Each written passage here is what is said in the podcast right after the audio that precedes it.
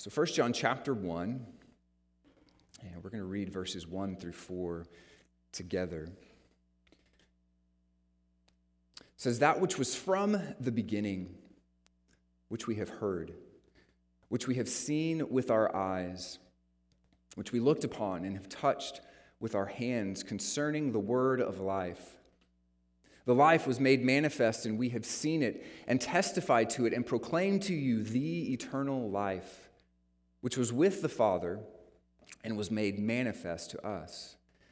That which we have seen and heard, we proclaim also to you, so that you too may have fellowship with us. And indeed, our fellowship is with the Father and with his Son, Jesus Christ. And we are writing these things so that our joy may be complete. May God bless the reading of his word. Would you pray with me? Father in heaven, we come now in these moments to sit under your word. And Lord, we ask uh, that you would speak and build up your church for your glory. Lord, we thank you for the hope of the gospel that has been revealed and made known to us. And as we consider it again this morning, this which has united us together as this body of believers, the banner of the gospel, that we would, um, Lord, come to know you more deeply uh, and that we would leave changed this morning by the power of your word proclaimed and your spirit uh, working in and through us in these moments. Lord, would you receive all of the glory and praise that you alone deserve? Uh, help us in these moments, Lord, we pray. Guard us from distraction. Help us to set our attention and our affection on you. And we pray this in your Son's holy name. Amen how, how do we live faithfully in a day of relativism uh, where truth is whatever you want truth to be for yourself, uh, in, in, a day where absolute truth or certain truth is something that is seen to be false or untrue? How do we live faithfully as Christ Church in a day that is full of false teaching, where I can tell from firsthand experience how uh, America is outsourcing false ch- teaching at a, um, a rate that is uh, staggering and impacting the, the church throughout the world. How do we live faithfully as Christians in a day of progressivism where we're being told that things like gender are fluid and and, and sexuality is ever developing in our day.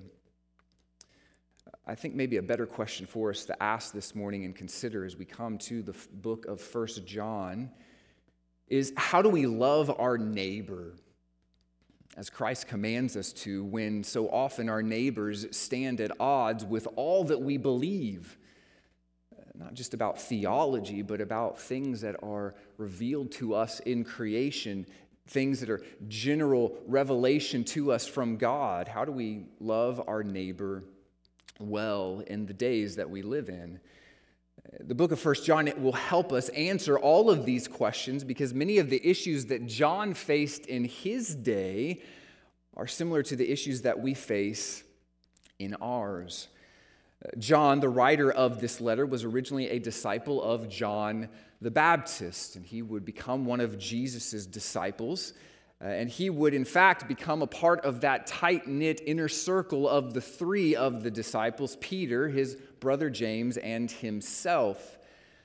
Uh, he would eventually become known as the apostle of love, and probably for a couple reasons. He was known as the apostle whom Jesus loved.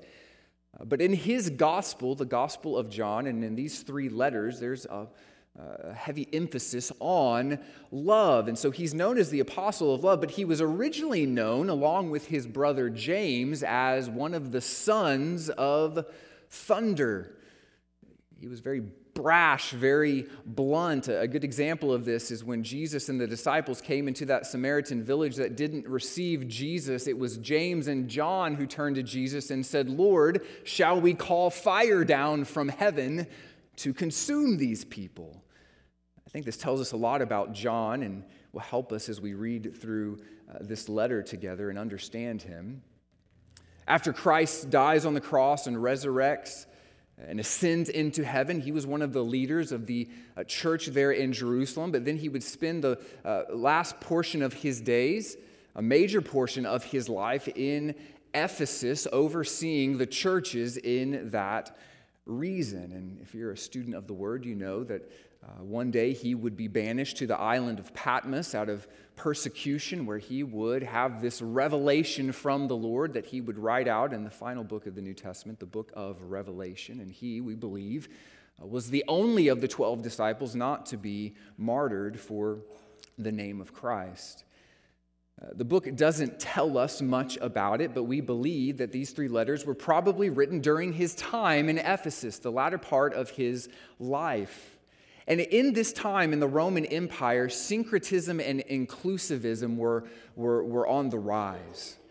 These two words just simply mean bringing lots of thoughts together as one. There was room for new religions in the day as long as those religions were inclusive. If your religion or your thought uh, was one that said, We alone have the truth, or this is the truth, it wasn't one that was desirable in the day. But there was a desire to bring in thoughts and religions and ways of thinking. And, and one of the ways it manifested itself was in what we come to know as Gnosticism. Gnosticism was on the rise in John's day. Uh, we'll talk more about Gnosticism and what exactly this is as we walk through this book together. But one of the primary features of Gnosticism was that all of flesh was wicked and evil. And so, Jesus, when he came to this earth, did not take on the form of a man because that would have meant that he would have been wicked and evil. So, he was just a spirit being, which is obviously a false teaching, a heresy. And so, in this day, there was a worship of many false gods. There was paganism, and this would have especially been true in the region of Ephesus. This region was a, was a land bridge that would have connected Europe to Asia. And so, it was a melting pot of thought and religion in its day. And here, the church stood in the middle of all of this as light, a beacon of light in the darkness. But the church was also threatened by the many growing beliefs in the culture and in thought in this day. And this sounds very much like the day in which we live in. And so John writes this letter to the church to encourage them to stand firm in the midst of the chaos, but also to be on guard. And he does several things throughout the letter, as we'll, we'll see here in the coming weeks, to really emphasize this. One of the things that he does is he, he puts a comparison into view of those who are in Christ and those who are not. And so, as we walk through the letter, we'll see comparisons in words like this light and darkness, life and death, love of the Father, love of the world, children of God and children of the devil.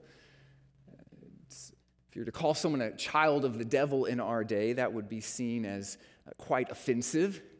This is the language that John uses. Uh, something else that John does, as we'll see here in the verses that we're, uh, we just read in verses 1 through 4 together, he emphasizes the incarnation, the importance that God became a man, God incarnate in flesh. He also emphasizes that Jesus alone is the means to eternal life, that there is no way to the Father but through Christ alone. Uh, one other thing that John emphasizes in, in this letter, as we'll, we'll see in the coming weeks, is the transformative power of the gospel. That if you are in Christ, your life will be transformed, you will be sanctified. And so, John is most certainly the apostle of love. In fact, I've titled this sermon series, What is Love? We're going to try to answer that question in the crazy world that we live in. How do we define love? How do we love God? How do we love our neighbor? What is true love according to the word of God? But make no mistake about it, John is most certainly a son of thunder.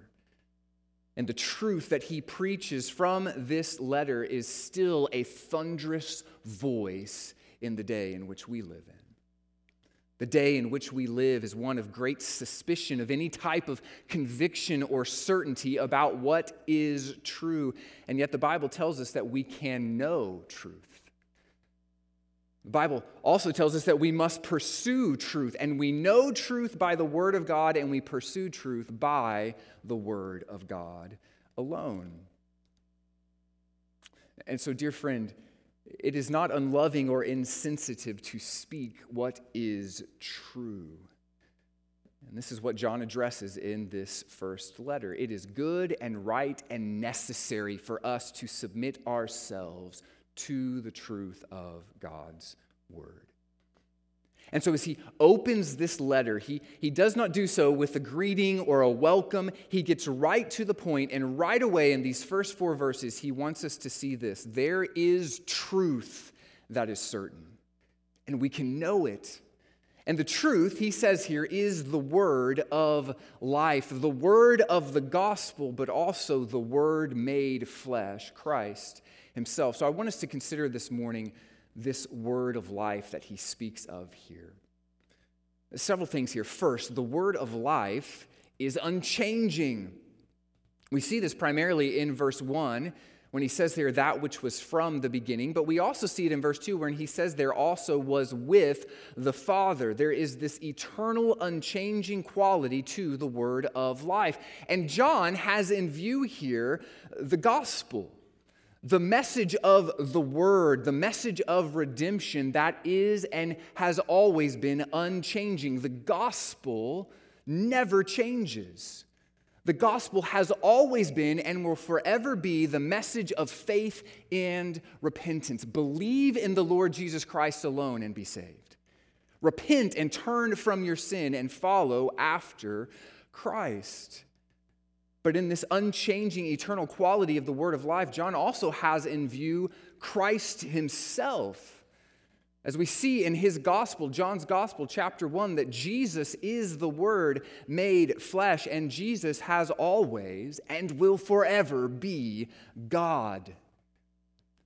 This might seem like a basic Sunday school truth for us this morning, but dear church, this truth is on attack, is under attack in our day that Jesus is fully God. He is not merely a good man, he is not merely a good teacher or a good prophet. He is most certainly all of those things, but he is mostly God in flesh. He was there at creation, he is the creator and the sustainer of all things.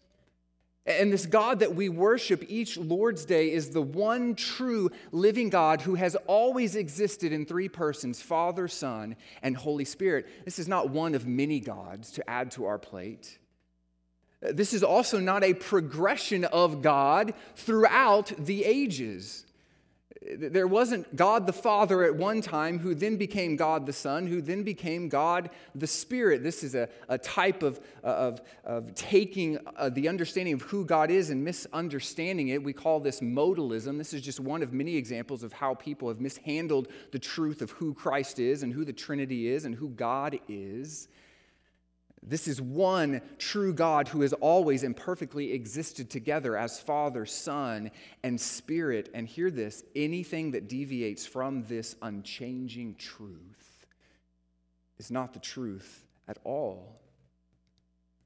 Again, this is not popular to say in our day, and this truth is under attack, but it is the truth that we find here in the pages of Scripture, and we must hold firm to this. You've probably heard it said that religion is like a mountain, and God is at the top, and the religions of the world are the many paths that lead up the mountain to God. And there are many paths to God. Now, this might make sense practically if you're on a backpacking trip and trying to decide which path that gets to the top of the mountain. There are most assuredly many paths to the top of the mountain, but this is not true in how we come to know the living God of the universe. Church, there is one way to the Father, and it is through Christ and Christ alone. In his gospel, John quotes Jesus as saying in John 14, 6, I am the way and the truth and the life. No one comes to the Father but by me. There in John chapter 10, verse 9, Jesus says, I am the door. If anyone enters by me, he will be saved and go in and out and find pasture. Christ alone is the way to salvation. And if you do not believe in the Jesus of the Bible this morning, you do not have eternal life. This one who has been made manifest to us in the Word of God, not a Jesus of your own fabrication, But this eternal God who became a man and lived a sinless life and died on a cross, making propitiation for our sins and rising from the grave, ascending to the Father and coming again, he is King of kings and Lord of lords. If you do not believe in this Jesus, hear me again, you do not have eternal life. Some will say this is a harsh truth. I don't think it's a harsh truth, I think it's a sobering truth.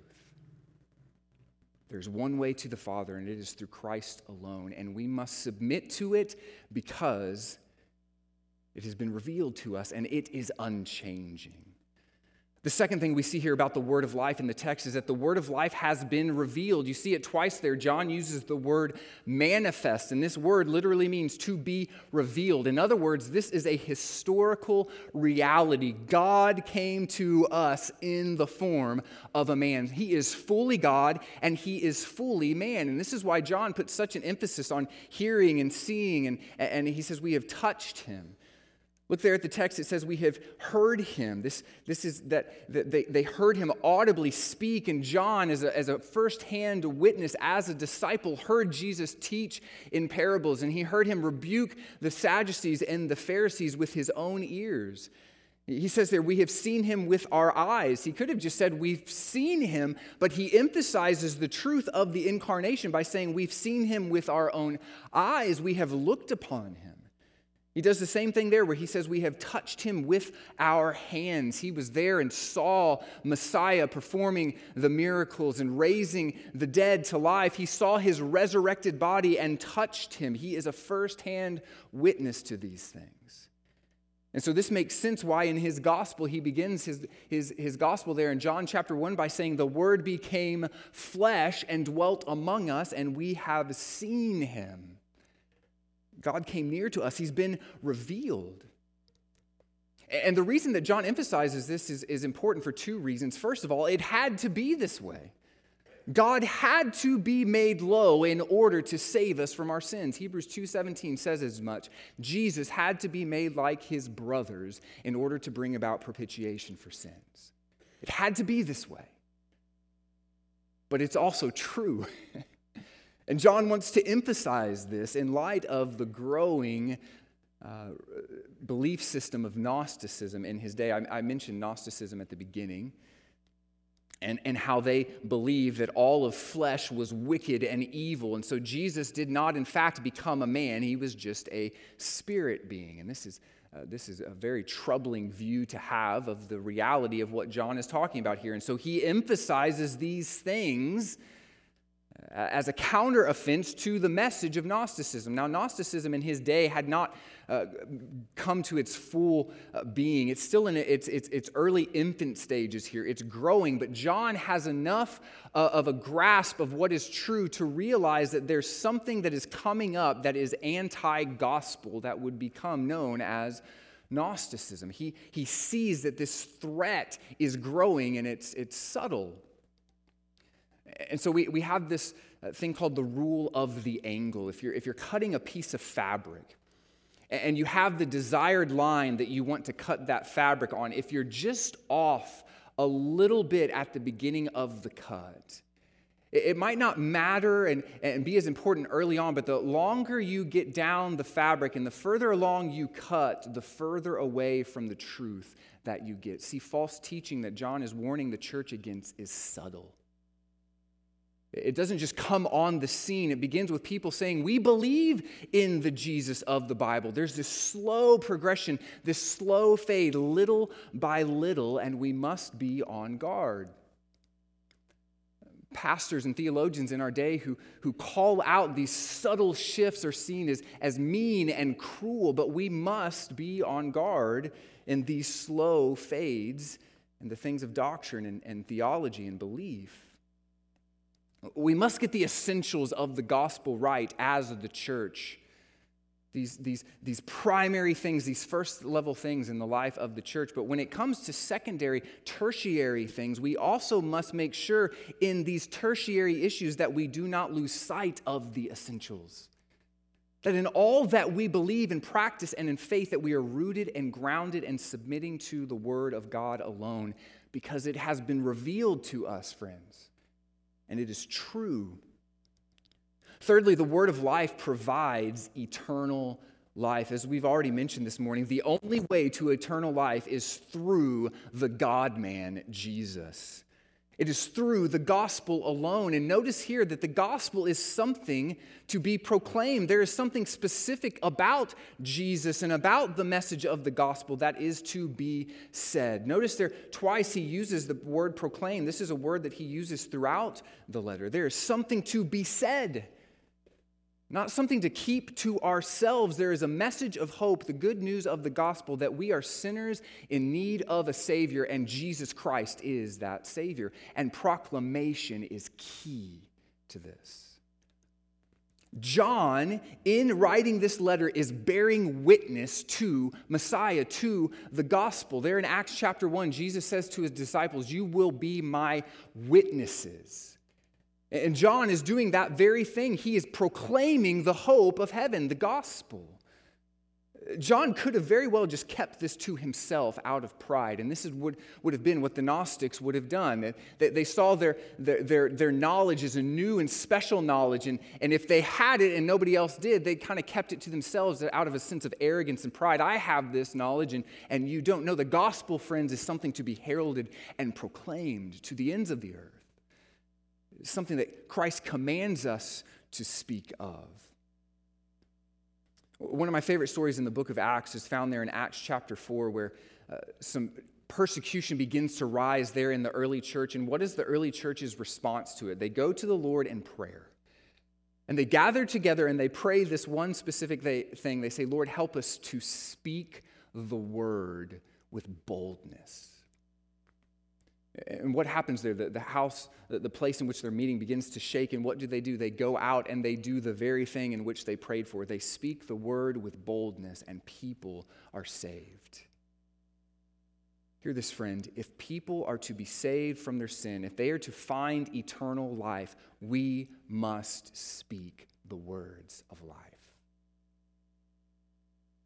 There, there's a quote that's believed to be attributed to St. Francis of Assisi that says, Preach the gospel at all times, and when necessary, use words. Dear friend, it is always necessary to use words in the preaching of the gospel. We must herald the words of life to a lost and dying world because it is the words of eternal life. Fourthly, here we see the word of life offers fellowship, not just fellowship with one another, but fellowship with God. The word fellowship that he uses uh, a couple times here in the passage, and again uses throughout this letter, is that Greek word that we know of koinonia, a mutual participation in a, in a common work or a common life. And he wants them to see the fellowship they have with one another and the fellowship they have with God is true.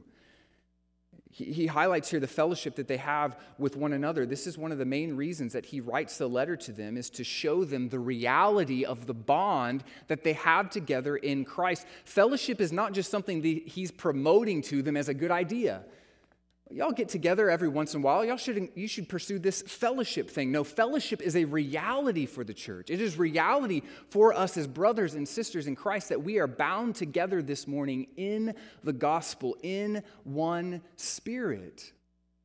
What binds us in this place this morning and what allows us to fellowship together is not our common interest in sports teams and politics, but it is a common truth that we have been redeemed by the blood of the Lamb. Fellowship is a reality for us today.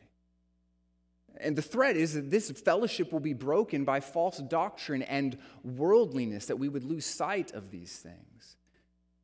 But probably most importantly, here, he wants them to see that they have a fellowship with God. This again is another reason why he's written this letter is because he wants them to have confidence in their salvation. He wants them to know that if they are in Christ, it is true and sure. We'll go and see this several times as we walk through uh, this letter together. But First John chapter 5, verse 13 is really uh, the, the heart of the book. The main reason that John is writing this is found there in chapter 5, verse 13, where he says, I write these things to you who believe in the name of the Son of God, that you may know that you have eternal life. Fellowship with God is a reality for the believer, not a proposition that can be lost. And he wants to stimulate in them an assurance, a certainty of their faith and fellowship, their relationship with God. There are days where you might not feel like you have fellowship with God. But fellowship with God is not a feeling, it is not an emotion, it is a true certainty for those who are in Christ. And so, both fellowship with God and fellowship with each other that he emphasizes here are cultivated in the confines of the local fellowship, the local church. I must admit, one of the things that I, I struggle with in pastoring again in an American context after our family spent uh, seven years in, in Asia, one of the things I, I, struggle with is, is just some of the issues that we face that are kind of unique to us as the American church. I'll just say this the, the church in Asia uh, and the persecuted church around the world is uh, not splitting over carpet color. They have things that are happening around them that that, that are far more significant, and they, and they see this and they know this. And, and what's interesting about the persecuted church around the world is, is that the, the marker of health for that church is not so much numbers and buildings, as, as really it shouldn't ever be. But the mark of health for the persecuted church is how dependent they are on Christ and each other. Because they are all that they have in the midst of the persecution. And so we need to understand as we grow in Christ, we are not coming, becoming more independent. Again, this is something that Gnosticism taught. The more you grow in your secret knowledge, the more puffed up you are. No, if you're growing in Christ, you are becoming more dependent on Him and the people that make up this local church. This is something we need to come to understand and to cherish. This is why it's so important in the, in the confines of this covenant community that we pursue peace with one another, that we are patient with one another and show grace to one another as we pursue this common goal to make much of Christ in San Antonio and to the ends of the earth. And so, my challenge to you this morning is to covenant with a local church and grow in fellowship with them join a local church. And if you're here this morning and you're looking for a church and it's not this church, dear friend, please find a church and join it. Covenant together, promise together with a local body of believers to be about the same thing, making much of Christ in this life. And don't just join the church, but do life with that church. There are, there are lots of opportunities that we have in our church any given week to be together in Bible study and fellowship. We have our, our Sunday school hour at 9:30s on Sunday. We have a couple of home groups that meet during the week, and we're looking to expand that a little bit in the coming year. We have several Bible studies, ladies' Bible studies, youth Bible studies that meet up here during the week. We have people who are doing Bible studies and fellowships and, uh, around the city throughout the week. Find a place in the life of this church to connect with people and do life together with them life that's rooted and grounded in the Word. But then also give of your time and your energy and your, your giftings that the Lord has blessed you with to the sake of the church. And again, if it's not this church, do it somewhere.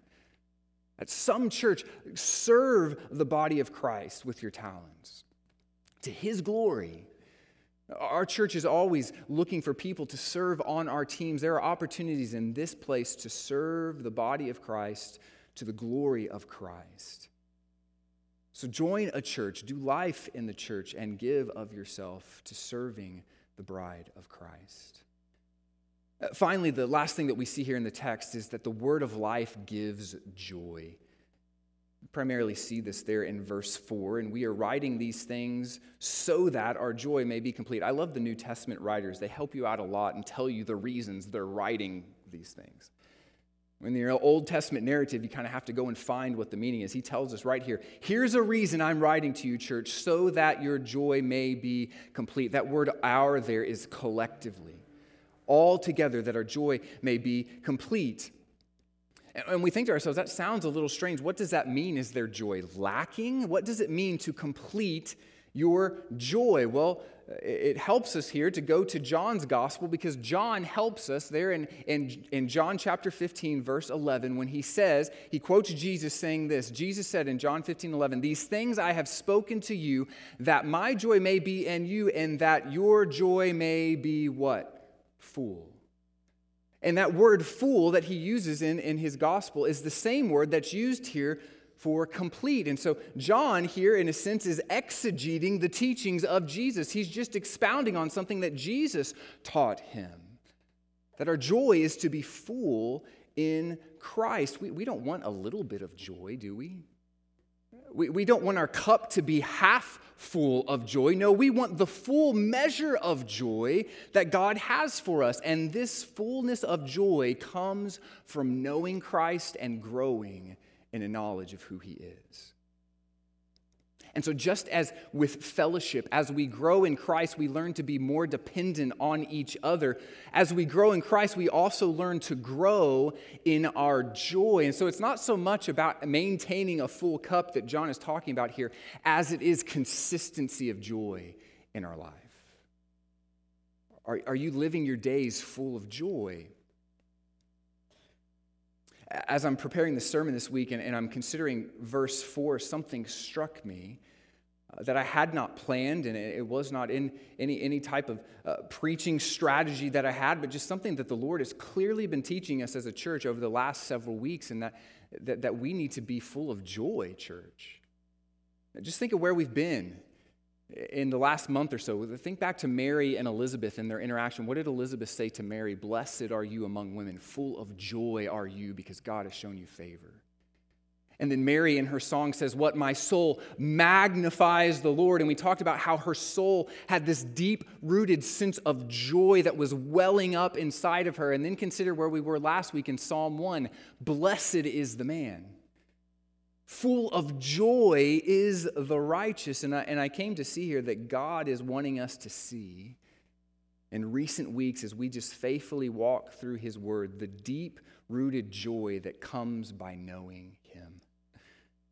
But also the importance, consistency in His Word plays into that as this is the year of the Word and we're looking to read the Word and memorize the Word together, that when we are intentionally and purposely in the Word of God, guess what? Our joy will be full. I've mentioned before the, the pictures of uh, the Tesla on the side of the road being charged by a gas powered generator and how ironic that is. Uh, and I don't have a dog in this fight, electric, gas powered, I really don't care. But the electric powered car advocates have been posting their pictures online of a, Ford Model T, a black and white picture of a Ford Model T back in the day, stuck in the mud, and it's being pulled out of the mud by what? A horse. Again, wherever you stand on this debate of electric, gas powered, the truth is the same. Whether you drive an electric powered car or a gas powered car, the longer you are away from the source of power, the less full your tank becomes. Uh, last week, Psalm 1 planted by streams of what? Water. The righteous man is full of joy. Why? Because he is near to the source of life. There's a constant flow of life to him, and that stream of water is the Word of God. The closer we stay to the Word of life, the source of life, the more consistent we will be in our joy. I love what R.C. Sproul had to say about this in regard to what Jesus said in John's gospel, that your joy may be full. He, he had a way of explaining things so well. Uh, listen to what R.C. Sproul said about this, this reality of our joy being consistent. He says, No one who is listening to me right now has ever yet in his or her life fully experienced the highest level of joy that is available to the people of God. In other words, we will not experience the full measure of joy this side of heaven he says the question rather that is being presented to us here is how constant is your joy? So he goes on to say, Do you feel like it's a roller coaster ride? I often do. And one of the things that disturbs me is how I can be inconsistent. And I know that we all struggle with that sort of thing. But Jesus gives a simple explanation for that. When we are inconsistent in our walk with Him, in our quest for intimacy with Him, then the fruit that we bear will likewise be inconsistent. But if we want a constancy and a fullness of the measure of the fruit of the Holy Spirit, then we know what to do. Since He is the source of peace, of joy, of love, of faith, indeed of all the fruit of the Spirit, then the closer we stay to the vine, the stronger and more productive the fruit of the vine is in our lives. Dear friend, how close are you staying to the vine? Are you abiding in Christ and His Word? Be in His Word. As the psalmist said, delight in the Word and meditate on the Word day and night, and you will see your joy overflowing.